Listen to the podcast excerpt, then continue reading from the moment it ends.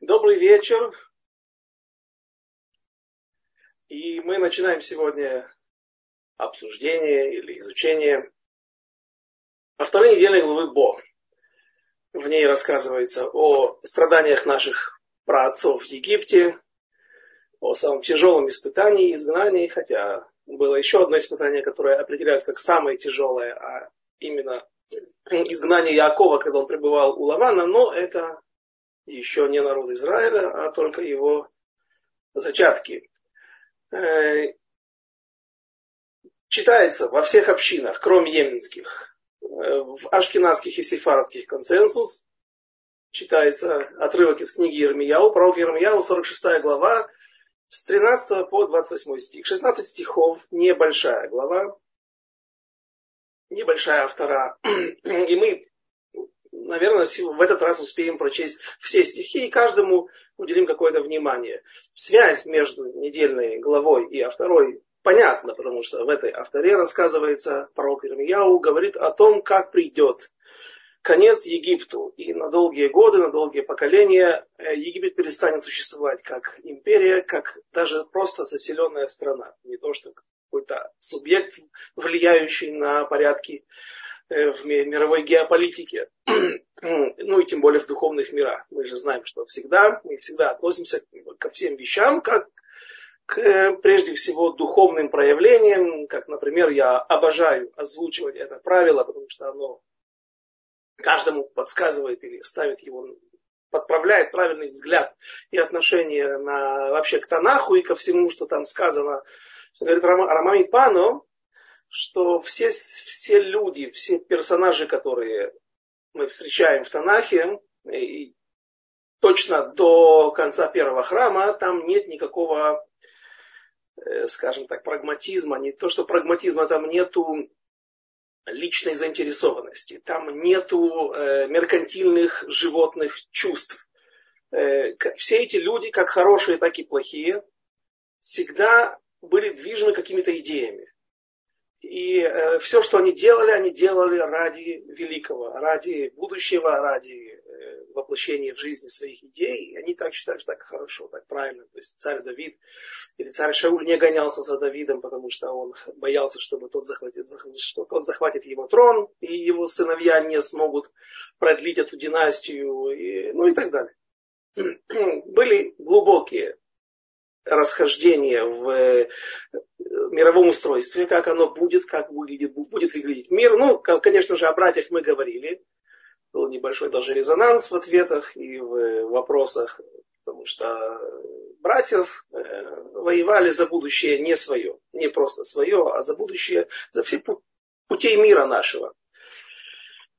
И вот египетское изгнание, и пророк Ирмияу говорит, э, что будет наказан. Египет будет наказан Паро, э, тот ли этот Паро или нет, мы будем, тот ли Паро, который жил во времена Моше во времена выхода из Египта, э, он ли тот же порог, который будет наказан во времена и повержен во времена пророка Ирмияу, э, мы все это будем сейчас выяснять.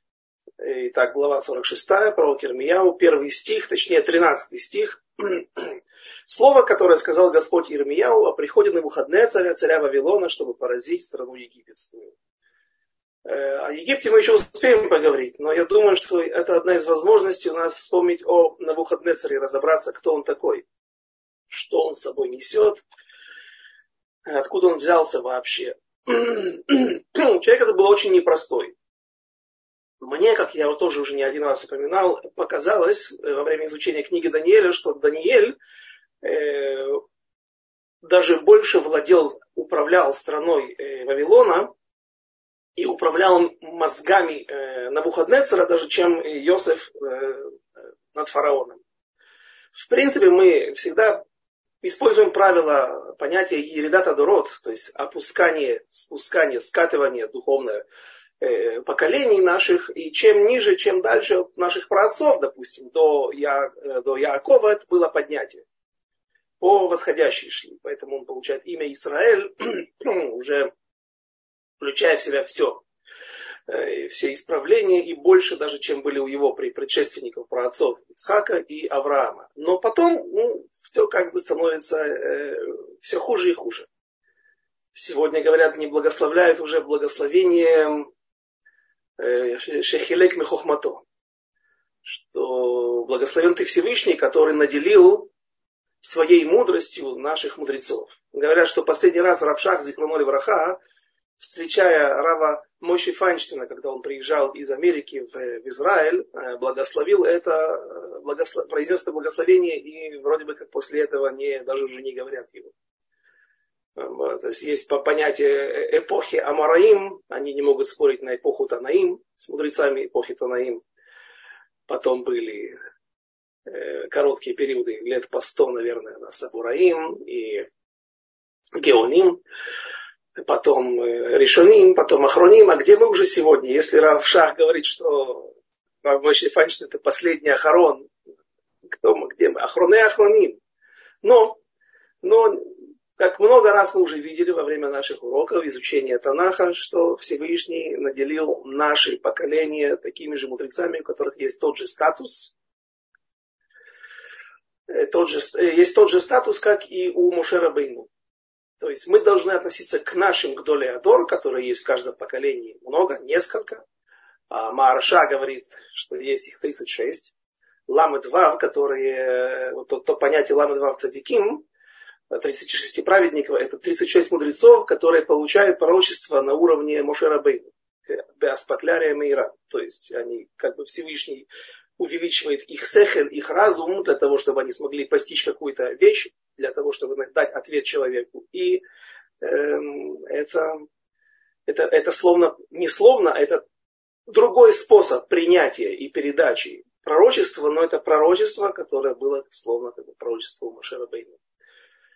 Э, да, задали вопрос, я успел увидеть, что если сегодня при встрече уважаемого Равина, да, это благословение не... Ну, вообще нужно обратиться с этим вопросом к Поским, но, насколько я знаю, не так часто и не, не, не так легко благословляют. Вроде бы на Рававаде Йосефа так благословляли, но он был особый у нас мангик э, всего сефардского мира. Ну, не только сефардского мира, но для Старадим он был э, воплощением чего-то особенного. А, и, недавно от нас ушел несколько лет назад. Ладно, это не наша тема сейчас. Нам, нас, мы сказали, что нужно разобрать, кто такой Навуходнецер. Навуходнецер это был император Вавилона. Но это мы знаем, все мы это знаем. Он был писчиком, да, или писарем, или заместителем, или адъютантом э, Санхирива. И он остался среди тех немногих людей, которые есть три мнения, три мнения, сколько человек осталось, от 14 до 4 с э, Санхеривом Всевышний оставил из-за уважения к личности этого императора. Нет, к самому статусу любого императора полагается какой-то ливуй, какое-то сопровождение.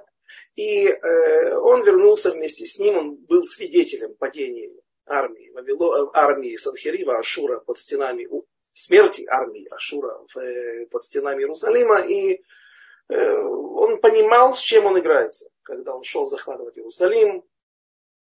История эта все очень непроста. Э, он был умным человеком, и он прислушивался, если прислушивался к словам Даниэля, своего главного советника, своего главного, э, ну, наверное, учителя, можно даже сказать. Он, у него были попытки. Это нужно смотреть уроки на книгу Даниэль были попытки у него какого-то переубеждения, но в конце концов он переубеждение Даниэля.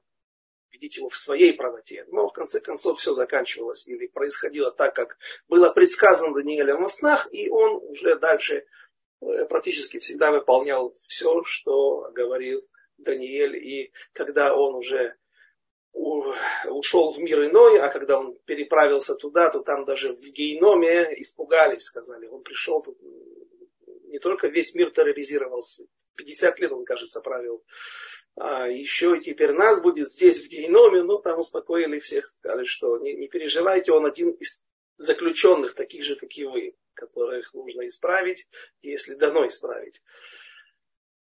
Так вот, когда последний из династии Навуходнецера, его э, внук Бельшацара, есть мнение, что это второй сын, он э, устроил пир в своем зале, в своем дворце, после победы над персами, и после того, как прошли 70 лет неправильно, неправильный отсчитанные 50, 70 лет, о которых говорил пророк, что евреи вернутся, и империя Вавилона падет, а евреи вернутся в святую землю и отстроят храм.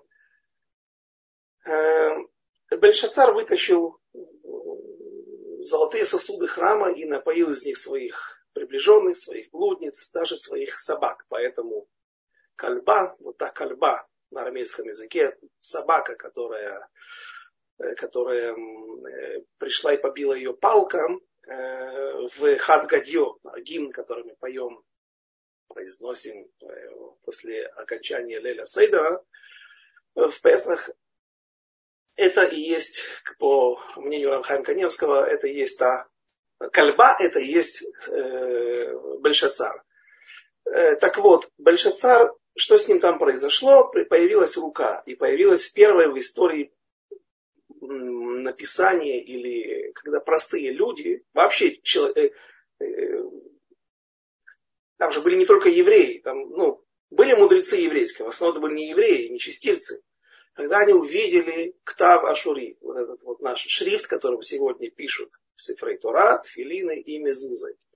Это впервые было появление на, на, на свет этого Ктава, и, разумеется, никто не мог этот шрифт расшифровать и прочитать, что там было написано.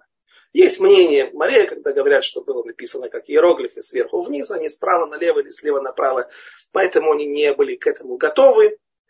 Эм, но вот это мнение больше подходит э, по, по, по своей тайности, по своему, по какой-то сакральности. И э, когда все испугались, и Бельшазар испугался, испугался больше всех, и было, была такая дмама, был такой, э, такая тишина, что слышно было, как стучали его колени одно, а другое. Пришла вдова на выходные и сказала, что вы переживаете, позовите Даниэля, он все знает, он все вам переведет, все объяснит. А Даниэль, как и другие Гдолеадор, посвященные, он знал этот шрифт, как он пишется, как читать, потому что до этого его никто не мог увидеть, потому что только скрижали завета были им написаны.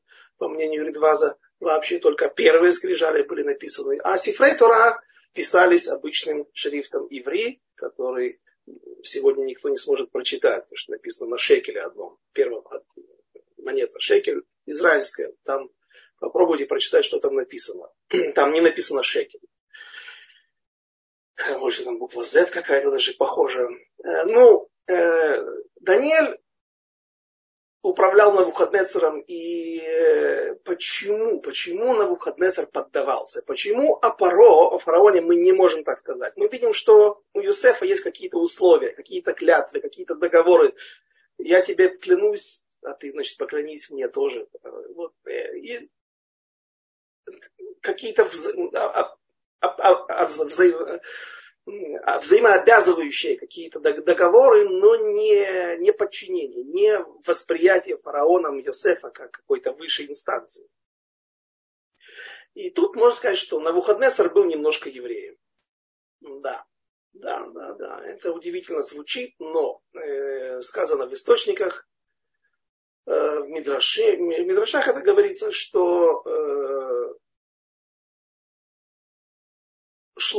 когда имел связь, контакт, мы не знаем точно, что это было. Просто э, отношения, с, э, разговоры, диалоги какие-то с Малкат Шва, который рассказывается в 10 главе первой книги царя, книги царей первой части книги царей. Там рассказывается в 10 главе о том, как пришла Малкат Шва. Есть в трактате Баба Басра говорится, что это вообще не Малкат, а Малхут Шва. Нужно говорить, что это была не женщина, а что это было царство. Представители царства. Царя не было, какие-то другие министры пришли. Но э, другие объясняют, что да, действительно была Малкат Шва. И что Шлома пришел на нее, и от них родился, вот, в конце концов, Навуходнецер. Понятно, что не напрямую, а прошло какое-то время, какие-то поколения. Э, как это может быть? Если мы скажем, что действительно Шлому пришел, можно объяснить, что это было не так, а имеется в виду, что Шлому объяснял, наделил ее какими-то мудростями. Мы не знаем точно, что он ей дал. Все, там всего несколько, 13 стихов, кажется, то есть этот отрывочек отношений Шломою с Малкат Шва, с царицей Савской, и э, сказано, что после этого она ушла, она получила все, что она хотела. Эм, и тут нужно разобраться. А что, что между ними было? Эм, Рамат Вали объясняет все просто. Известный каббалист, он говорит очень просто. Он действительно на ней женился, предварительно сделав ей гиюр. Безусловно, Шломо, э, у него не так говорит Рамбам и про Шимшона, и что даже Далила была вторая филистимлянка, и второй он э, э, сделал гиюр. Настолько он был действительно или нет, мы не знаем, но Шломо мы точно не можем сомневаться в его праведности и в том, что женщины эти, в конце концов, многие из его жен отошли от иудаизма, а, и вообще его не, собирались, не собирались соблюдать. Но, по крайней мере, намерения Шломо были э, праведными. И, и поэтому нормально, что от них, у них э, была какая-то связь, как у мужа с женой, законными. А, и в конце концов э, у них родились дети, какой-то ребенок. Хотя мы знаем, что у Шломо было всего официально. В текстах сказано, и других подтверждений этому нет. У Шломо было две дочери и один сын. Рехавам, единственный сын, единственный его наследник, продолжатель рода Давида. Но сказано, что у него, как там в Мидраше говорится, у них родилась дочь, и от нее родился уже потом Навуходнецер. Эм, получается, что Шлома не, не совершил никаких нарушений. Как она ушла, почему она ушла, объясняет, что вот эта Малкат Шва, она была из народов, которые произошли от Агари. После смерти, после того, как Нефтера Сара, э, Агари вернулась, Авраам вернул. Сам, по-моему, Ицхак пошел и вернул Агарь, она же Ктура, и от них, у них еще родились семь детей. Потом они детей отправил на восток, наделил подарками, говорят, это разные виды мудрости. И вот, э, восточные народы это дальние там, Китай, индусы, так объясняют японцы. Среди них нет антисемитизма практически, да, потому что э, это, это потомки вот э, Авраама от Ктуры. И у них есть традиция, что они с этой традицией живут, что когда придет Машиах, они все должны прийти и поклониться Шломо, и, то есть подчиниться его воле, подчиниться его, э, войти под его гегемонию, как это было, собственно, во времена Шломо самого, когда весь мир был руководим им э, благодаря тому, что люди спрашивали, все народы мира, все цари и руководители, лидеры спрашивали у Шломо, как им поступать, отсылали своих людей, своих учеников, и таким образом Шломо их обучал, и весь мир, собственно, поступал какой-то небольшой период по его указаниям.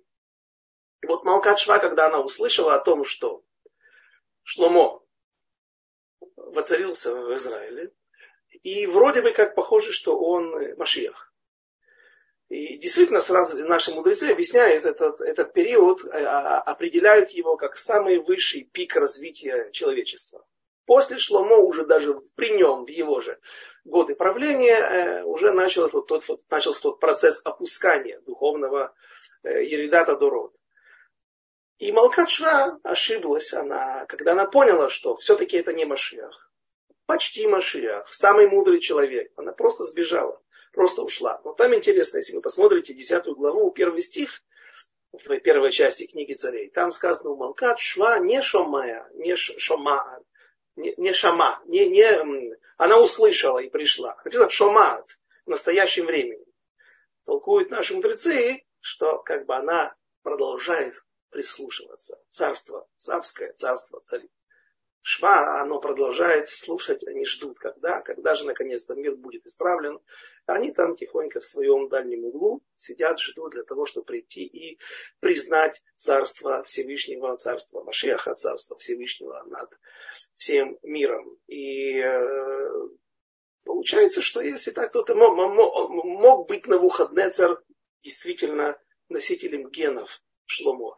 Но э, другое объяснение звучит так. Шломо обучал царицу царству разным мудростям, премудростям, Э, и в конце концов он наделил, наделил ее такой силой, которая позволила ему, ей, породить такое чудовище, как Навуходнецер, которое разрушило храм. То есть человек этот, Навуходнецер, он или обладал силами Шломо, или обладал генами Шломо. Понятно, аллахически он не был евреем, как и, например, Голиаф, Голиат знаменитый. От кого он произошел? От Орпы. Да? Это говорится в Вавилонском Талмуде, даже не Мидрашим. Трактат Санедрин, где-то там Дав э, Цадик, Цадик, Цадик, Тет, 99-97 лист. Там много раз, э, разговоров об этом. Э, но Орпа произвела вот эти чудовища, Голиафа, еще его трех братцев, а есть мнение, по-моему, в Зоре, что там, их было вообще шестеро, эм, произвела от Шимшона. Когда Шимшон находился в, под властью, уже с выколотыми глазами, прикованный цепями, потеряв свои силы, филистимляне как бы дали ему, ну, как что ли, наложницу вот эту Орпу, которая сестра Рут, и в конце концов тоже через какие-то поколения, через какое-то время произошли от них вот эти монстры, эти э, хотя мы говорим, что говорится, что Орпа была матерью. Нам не очень получается хронологически, но это не важно. То есть вот такими силами могут наделить только евреи, каких-то других людей. И только тот человек, который построил храм, поделившись своими силами, поделившись своей мудростью, поделившись своими тайнами, он может наделить других силой, которая может разрушить храм. Иначе никакой народ, никакая сила, никакой царь, как бы могуч, как бы он великий, силен не был, не смог бы порушить, разрушить второй, э, первый храм. Э, ну, а, и вот, я думаю, нам достаточно этого на Навуходнецаре, но что, почему я говорил, что все-таки есть в нем что-то позитивное, не только потому, что он прислушивался, или почему он прислушивался к Даниилу, потому что он и является э, носителем еврейских ген. Говорят, например, что э, Э, что практически не бывает из, из, из народов ислама, соблюдающих ислам, не бывает э, герим, бразилитов. Почему? Потому что Ишмаэль не был частью народа Израиля. Он был сыном, да, он нес в себе гены Авраама, однако же он не был частью Израиля. Соответственно, в нем нет той святости, достаточной святости. А вот Исав, он был этническим евреем. Поэтому так много из европейских народов Э, много приходит народ Израиля, присоединяется к Герим. Стих 2, 14 в 46 главе. Расскажите в Египте, и пусть услышат в Мигдоле, и услышат в Нофе, и в Тахпанхесе. Скажите, вставай и готовься, ибо пожал, пожрал меч все вокруг тебя. Сначала перечисляются города укрепленные. Мигдоль, это Мигдаль, а, это известное место на выходе из Египта, недалеко от границы с Синайским полуостровом. Но э, тоже где-то там на, в районе э, земли Гошин, по-моему, даже земля Нов.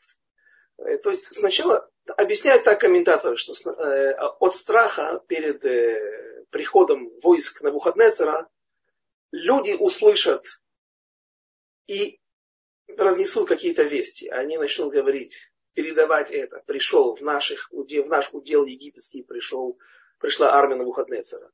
И вместо того, чтобы выйти с ними сразиться, нанести им превентивный удар, сразиться еще где-то на границе, все закроются в своих городах и будут разрушены эти города.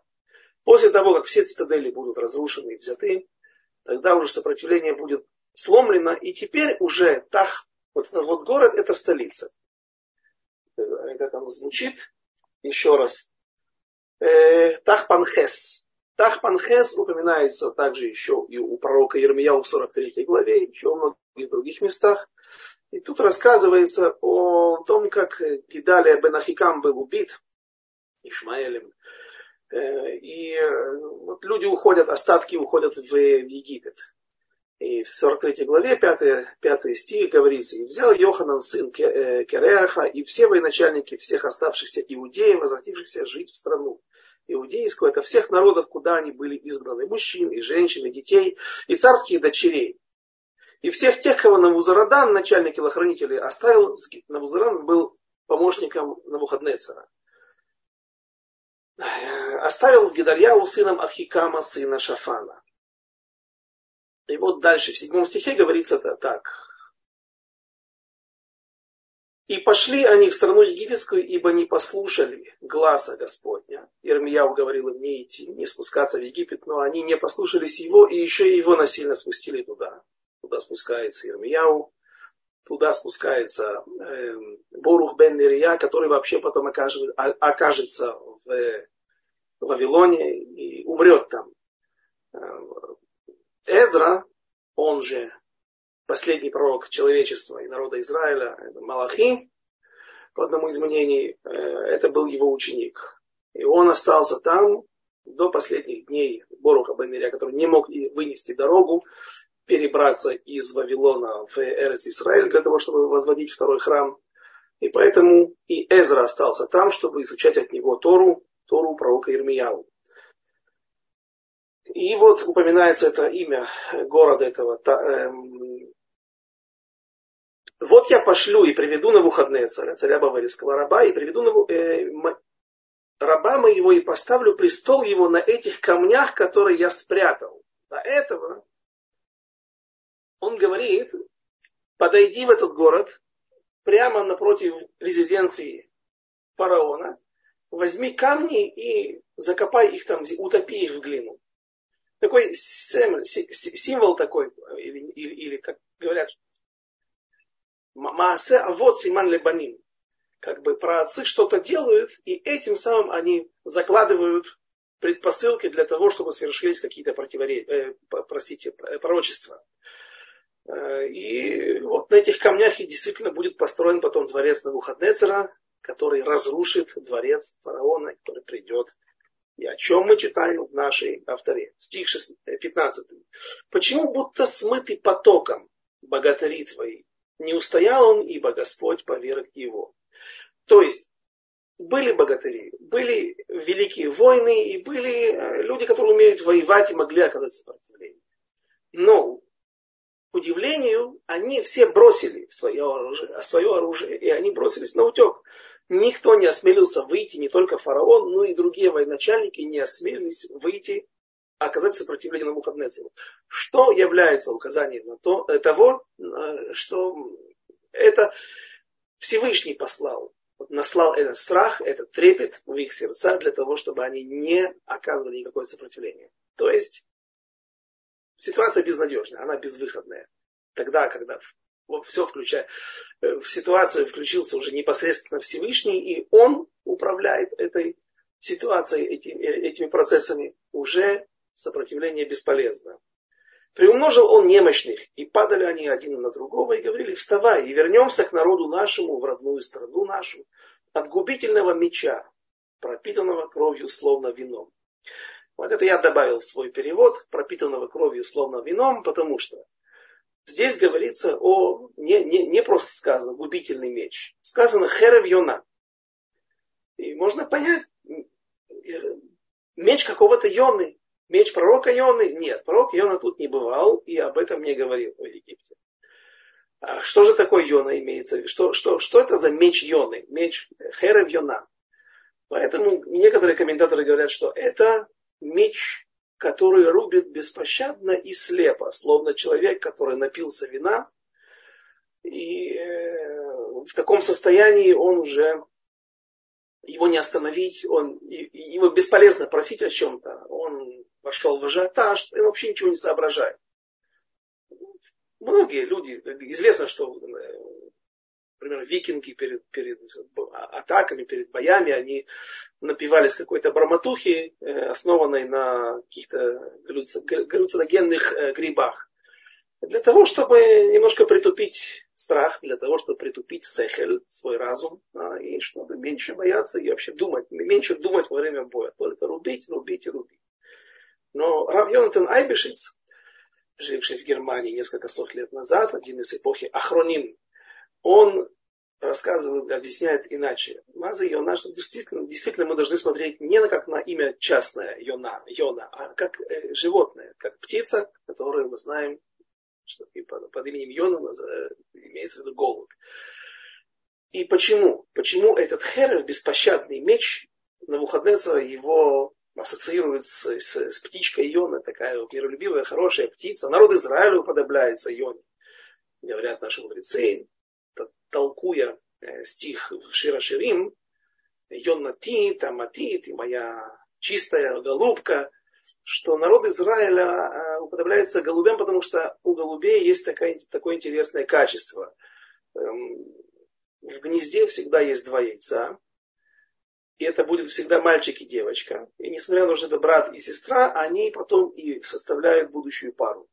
И если самка, самка теряет самца, если его загрызла куница или из рогатки подстрелили хулиганы, то э, она никогда больше не подпускает к себе других самцов и остается как бы верной вот той памяти своего первого и единственного мужа. И так народ Израиля, как Йона, как, как голубка не ходит за чужими богами, как за чужими э, другими мужьями, так и народ Израиля не ходит за чужими богами.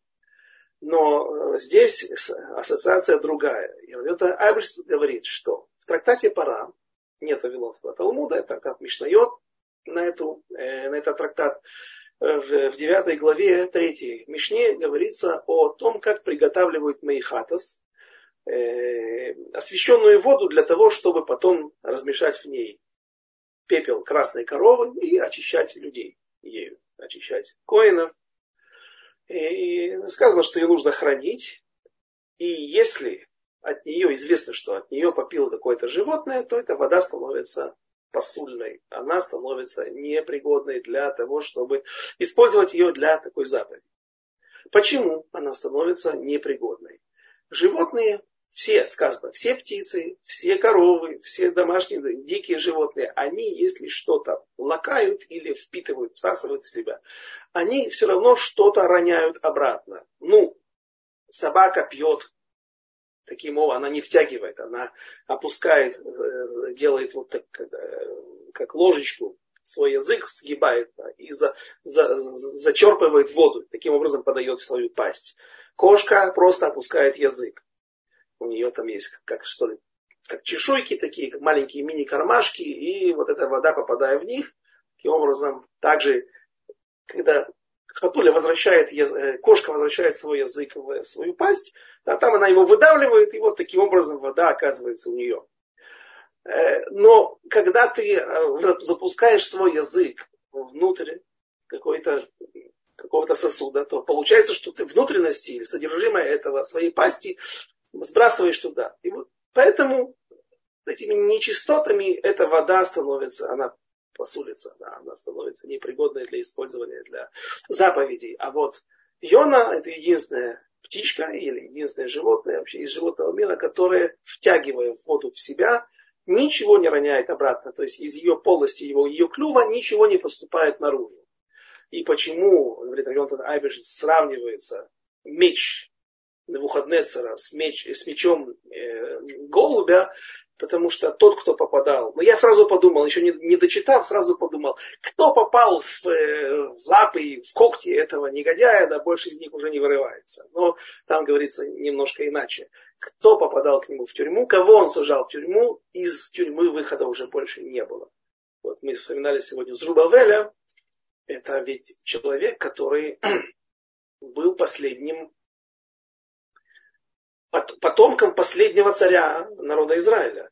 Зрубавель, сын Шалтиеля, а, отец, а, а, а дед его, это отец Шалтиель, а дед был Ехоня, там, это два, два да, разные имена было. Ехоня и Еояхин. Или Еояхин. Почему он назвал, был назван Зрубавель? Потому что он не Зрабы Бавель, как бы. Семя, простите, в утробе его матери было посеяно где? В Бавеле. То есть он был зачат в Вавилоне. Такое вот э, из, из диаспоры имя. А, он там пребывал в тюрьме. Отец его Шалтиэль сидел в тюрьме и не выходил оттуда. Просто жена, вот та же жена Навуходнецера, ее, кстати, о ней несколько есть упоминаний, она была очень умная. Мы сегодня уже второй раз ее вспоминаем. И видно, что очень умная и праведная женщина была. И она сказала, ты царь, на выходные царь. На выходные царь. А он тоже царь.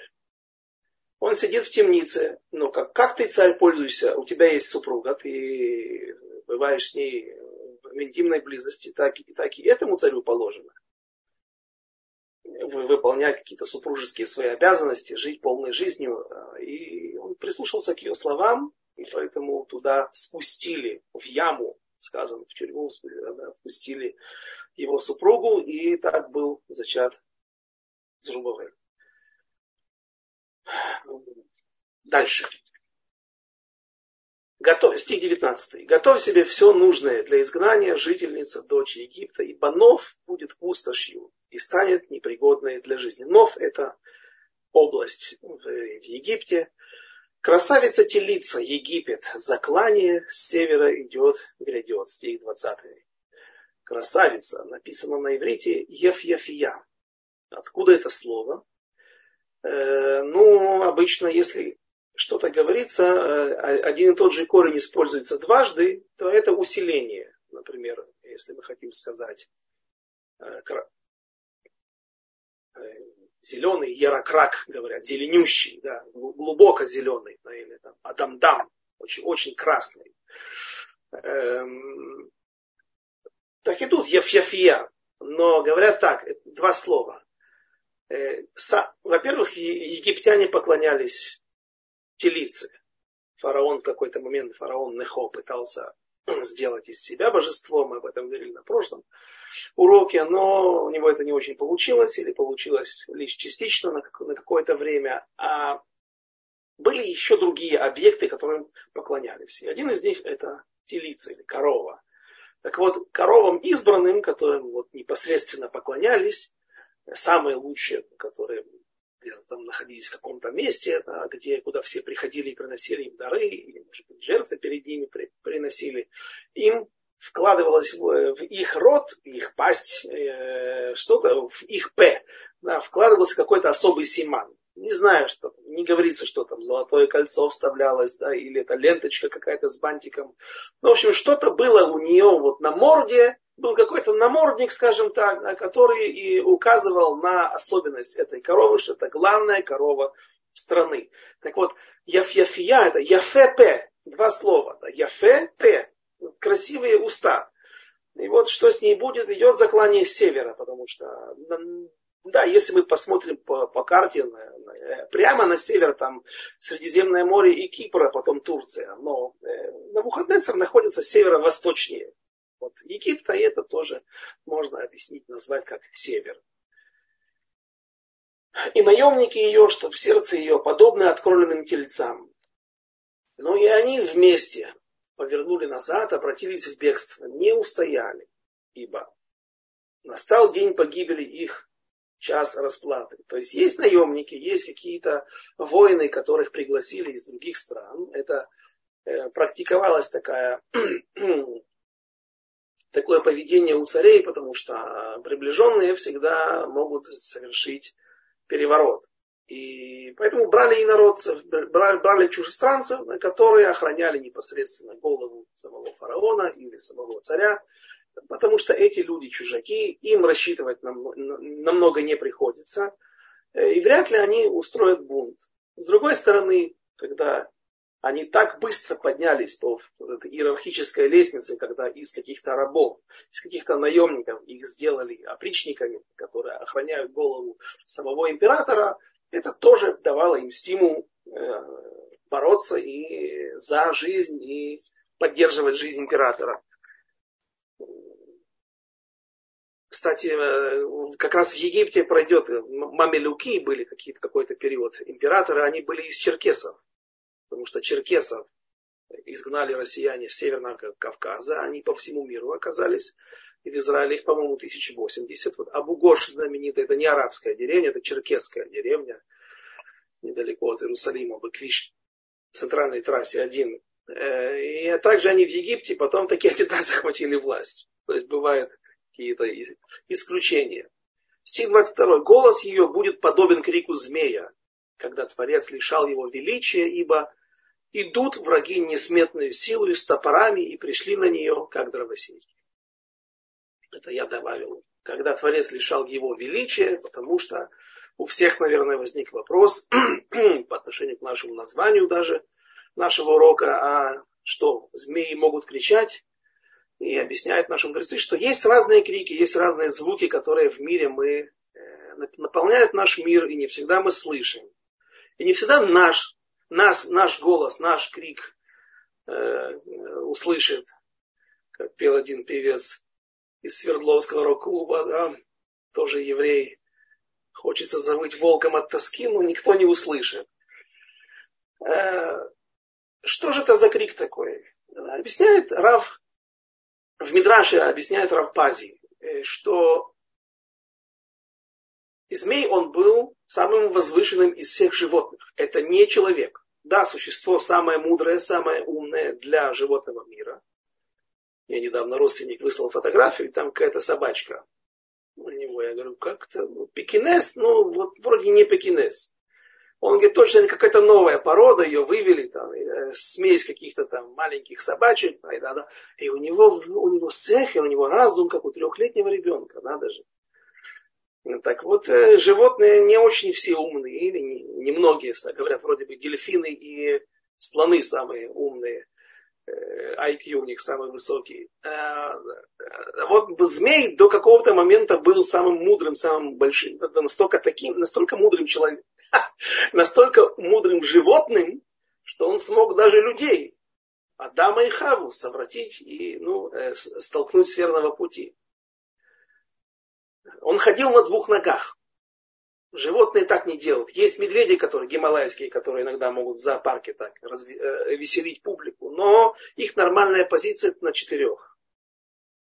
Обезьяны могут иногда, те же медведи, даже просто сибирские, таежные, они э, для того, чтобы произвести большее впечатление при встрече с другим оппонентом, человеком, охотником или другим э, медведем да, встают тоже. Но это время недолгое, когда они могут так проводить в этой позиции. А это позиция людей. Так, такое вот, не, не быть согбенным, быть, когда голова выше сердца, которое принимает желание, когда голова контролирует, мозг контролирует желание, а не почки, Мелех, Хелем, да, известная да, друж, э, мозг, лев, сердце, да, и мозг, это моах. В общем, получается, мелех, клает мелех, царь, тот, у кого голова принимает решение, а тот, кто идет за своими почками, за своим сердцем и другими органами, которые являются источниками животных желаний, да, то это хелем, да, позор. Наоборот, как корова стоит, голова ниже всего, жует травку, да, потом сердце, а выше всего это почки. Э, вот змей был не такой.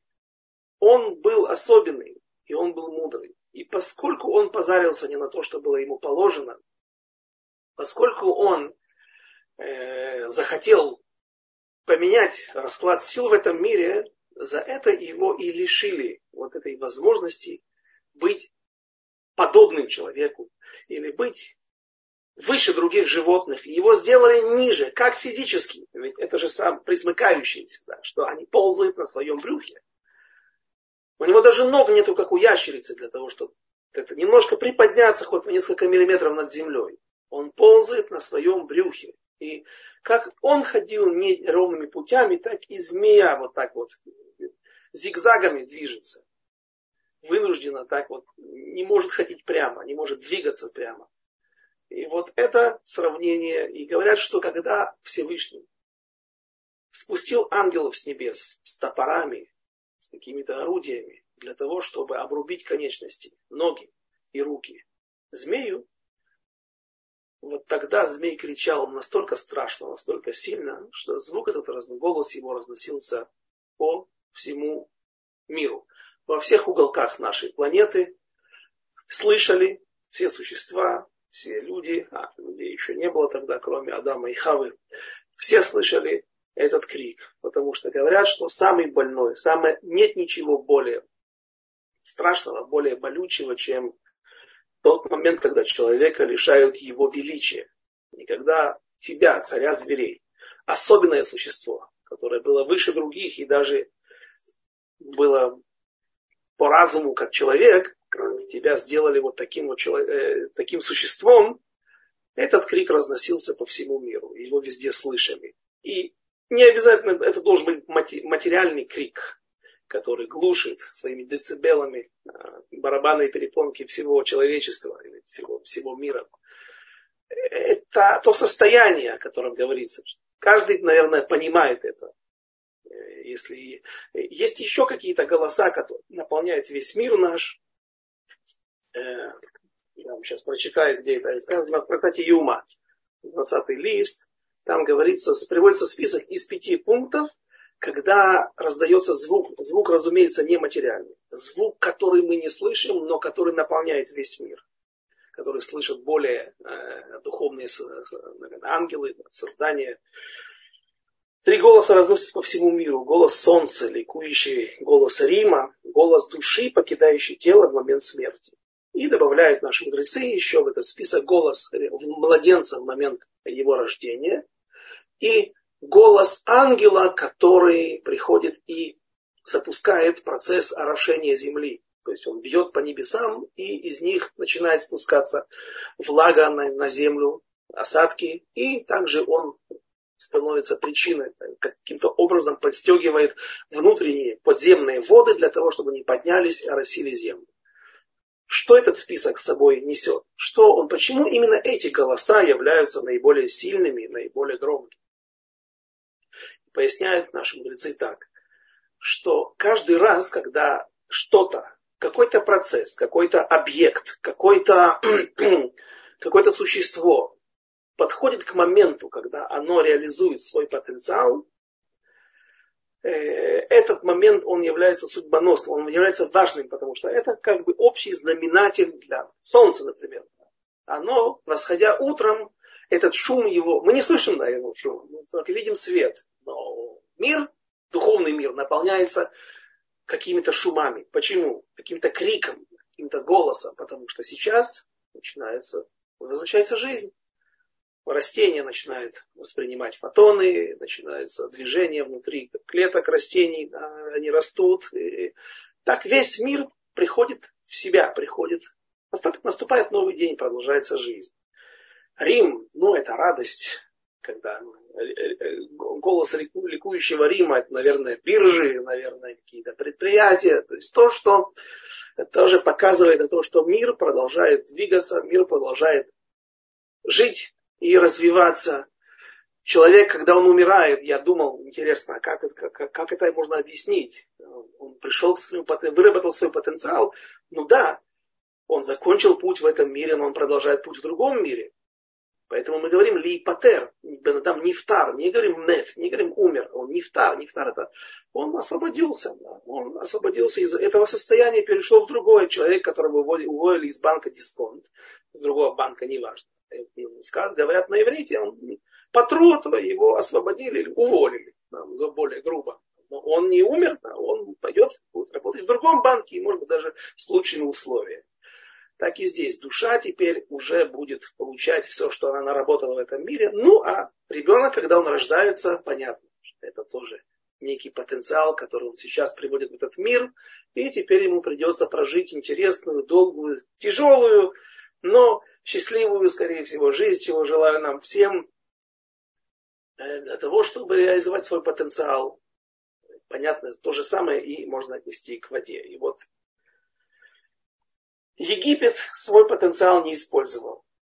Много средств, много возможностей, много мудрости, но для чего все это делалось? Только для того, чтобы править миром, а точнее бунтовать против Творца. И вот кто этот бунтарь? Мы обещали поговорить о фараоне. Кто это, что это за фараон такой, о котором говорится в наших строках, в нашей авторе? Это фараон Паронехо. Э, звали его иначе. Не так мама его с папой назвали. Чуть не сказал во время обрезания. Это имя приобретенное. Когда он его приобрел, когда он получил, рассказывается, что Паронехо был первый парон Нехо, о котором мы знаем, он был зятем, тестем Шломо. Да, Шломо женился на его дочери, тоже он сделал ей гиур, и тоже назвал ее батя, как та, первая дочь фараона, которая растила, нашла и вырастила Моше. Э, не будем вдаваться в подробности, почему он... Была в этом логическая проблема, как ее решать. Смотрите уроки мои на книгу царей.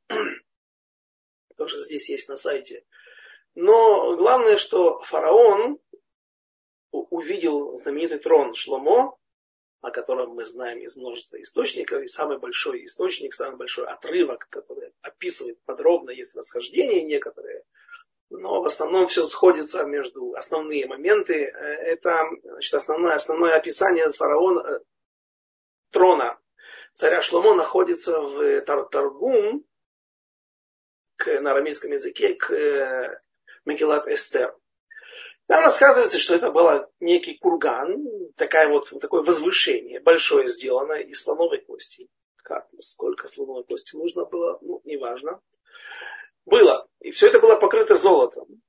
И там было шесть ступеней, по которым Шломо ежедневно поднимаясь для восседания на троне, на возвышении, он должен был, эти ступени должны были ему напомнить о шести заповедях, которые связаны с царем. Не приумножь жен, не приумножь золото, не приумножь коней, не верни народ Израиля в Египет, дорогой, по которой мы вышли из, не, из, нее, из него.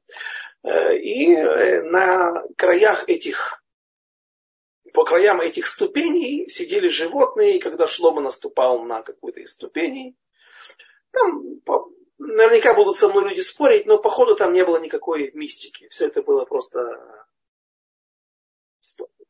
инженеры способные, которые смогли это сделать. Работал, он давил на эту педаль, на эту ступень, и приводились в движение львы золотые, медведи, там разные мнения, которые сидели по краям этих ступеней, и они приветствовали, и какой-то граммофон произносил вот эти заповеди, чтобы сердце его не возгордилось, чтобы он помнил, чего нужно бояться, остерегаться и чтобы остаться праведным царем. И вот Нехо увидел это. Фарон Нехо этот трон увидел и очень его желал. Но он очень боялся царя Шломо связываться с ним, потому что было много случаев, когда он, допустим, Шломо попросил мастеровых для возведения храма. И Паро прислал ему, прислал ему людей, которые он видел, что астрологи его сказали, что они должны умереть в этом году. Внешне они выглядели здоровыми и способными для работы. Но так он хотел и проверить Шломо и подставить его, сказать потом, что я тебе дал людей, а ты их всех похоронил, плохо кормил, наверное. Какие условия было, были содержания. И Шломо вручил им все тахрихим, кажется, саванны для того, чтобы отправил, сказал, думаю, что у меня здесь могил не хватает в Израиле. Да, похорони у себя в Египте, что ты не присылаешь людей, которые уже смертельно больны. В общем, фараон не связывался, боялся Шломо. Но как только Шломо отошел в мир, Нифтар да, перешел в его душа, перешла в мир иной, и Рехавам, сын его, правил, восел на, на, на, на троне, и пока он был тоже не совсем отходил от Торы и от путей своих праотцов Давида и Шломо, то все было хорошо. Но как только он немножко отступил от Торы, он, ему не нужно было лахзор бить чува, да, то есть ну, это был человек праведный, только не на том уровне, как был Шломо и Давид. В этом была проблема, и тут же Нехо пришел, осадил Иерусалим, и пришлось ему отдавать этот, этот трон Шломо и многое другое золото, которое потом вернется в Израиль, ну, а потом перейдет в э, Вавилонию. А, и вот этот Нехо, он пытался подняться на трон.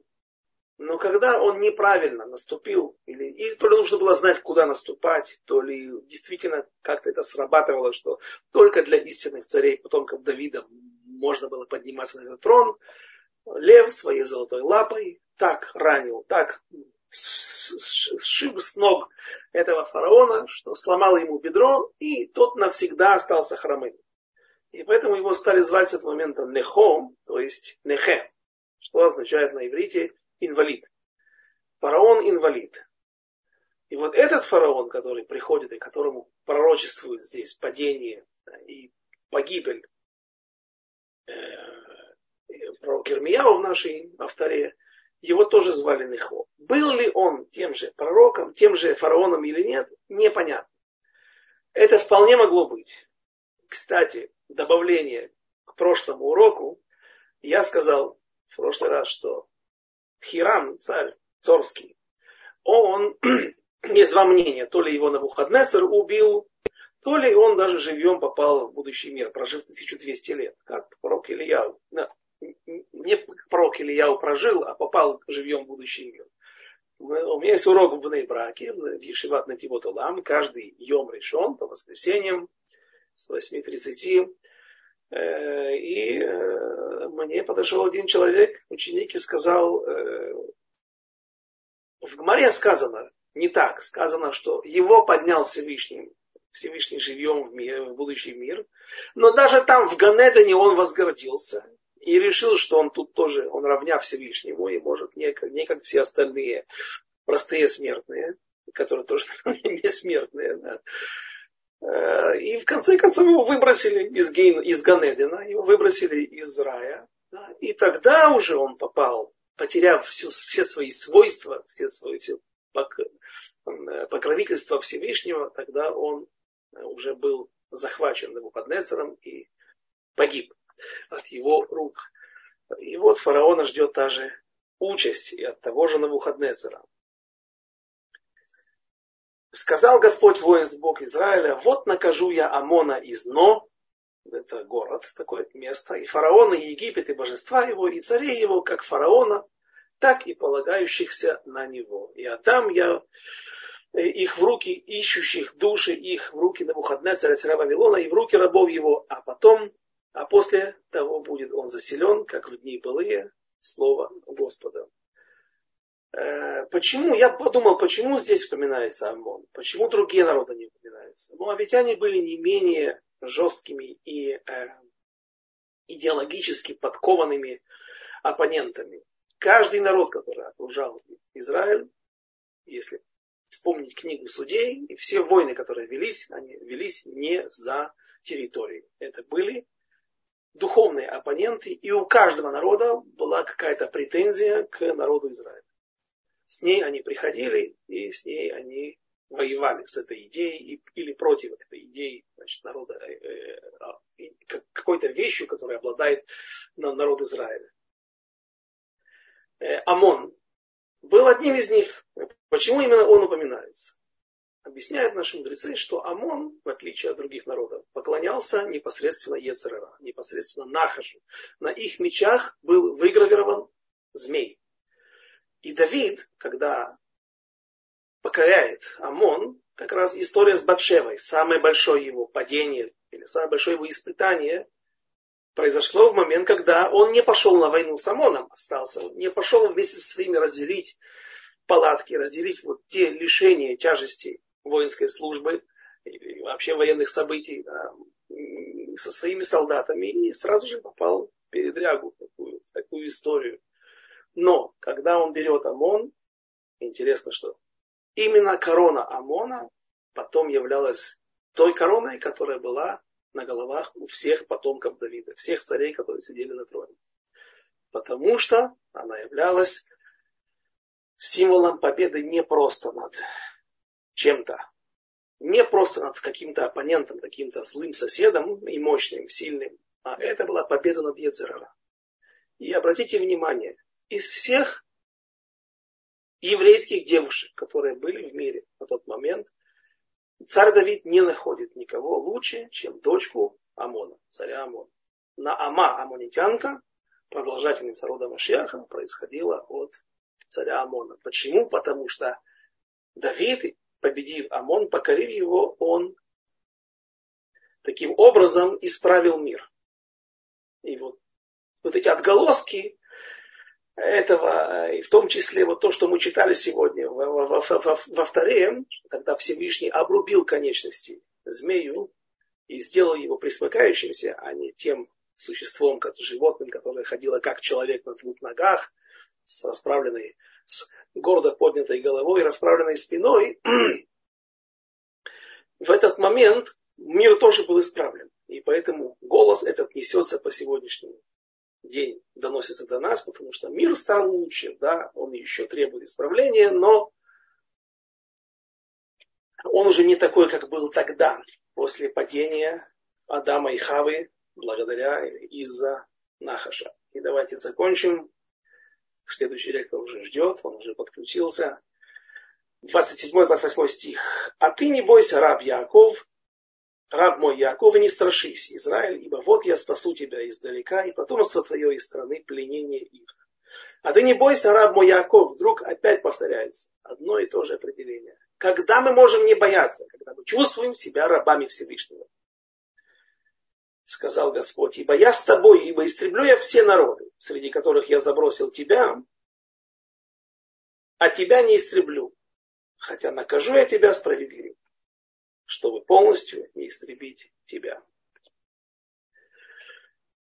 Спасибо за внимание и до следующих встреч. И Йонатсон, дай Бог всем нам удостоиться чести услышать эти голоса в мире, когда достичь такого уровня, когда какой-то что-то, какие-то процессы доходят до своего, реализуют свой потенциал в этом мире, и чтобы мы все смогли тоже реализовать свое предназначение, предначертание, свой потенциал в этом мире, чтобы наш голос тоже разносил, доносился, э, разносился по всему миру. Спасибо. До свидания.